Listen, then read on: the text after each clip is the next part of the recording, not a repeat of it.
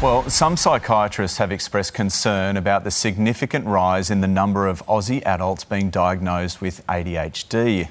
Yeah, it comes as a new Senate report is expected to recommend even greater access to diagnosis and medications. So is the disorder being over-diagnosed or is it simply misunderstood? Joining us now is psychiatrist Tanveer Ahmed. Good morning to you again. Um, so, from what you're seeing in your clinic, ADHD, why is it being overdiagnosed and why specifically this diagnosis?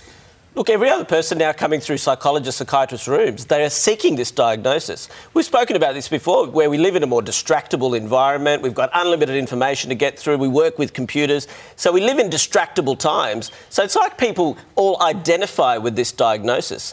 But the challenge, Shervo and Nat, is the problem is there's the, the almost any other disorder can cause problems with attention and concentration. Mm. So much of the time they've got other problems right? But then they think they have ADHD. So they come in thinking, oh, I've got this problem.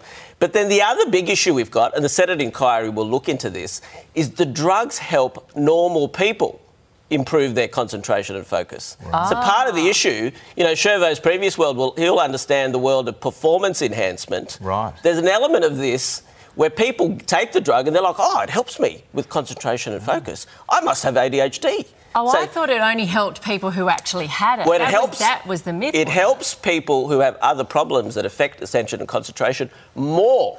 Right. So, for oh, example, okay. if I have an anxiety disorder, it affects my problems, affects attention and concentration. I take the drug, it helps me more. So then I think, oh, I must have had ADHD all along. So this is the big challenge with this drug. How do we deal with a drug that effectively enhances performance, and all these people want it? But is okay. So is ADHD being overdiagnosed? I believe so. But at the same time, the reality is it helps a lot of people. We can't say for absolutely sure because I think in the past it was probably being underdiagnosed. There were a lot of people who wouldn't come out. You'd have all these children mm. who, whose parents were really uncomfortable about it. So it's good the stigma around mental illness, this diagnosis, has improved.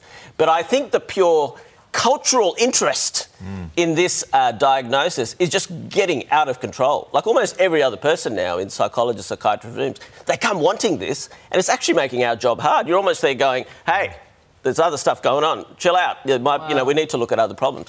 So it presents a real problem. I hope the Senate inquiry will. What the key thing this area will help mm. is it'll help people not get ripped off because at the moment there's such a demand for it and so few people to assess and treat it. You're getting all these cowboys. There's people charging thousands yeah. of dollars okay. to offer the diagnosis and treatment. So just quickly, take us through some of the symptoms to look out for ADHD. Look, obviously attention focus, but the same areas that control attention focus, or empathy, mood regulation, impulse control. But it's a very broad diagnosis that can mm. affect lots of things. So it sounds like a really big basket, and uh, a lot of those diagnoses are going into that one place. You're, you're spot um, on, Shervo. Tanveer, thank you so much. Really appreciate it.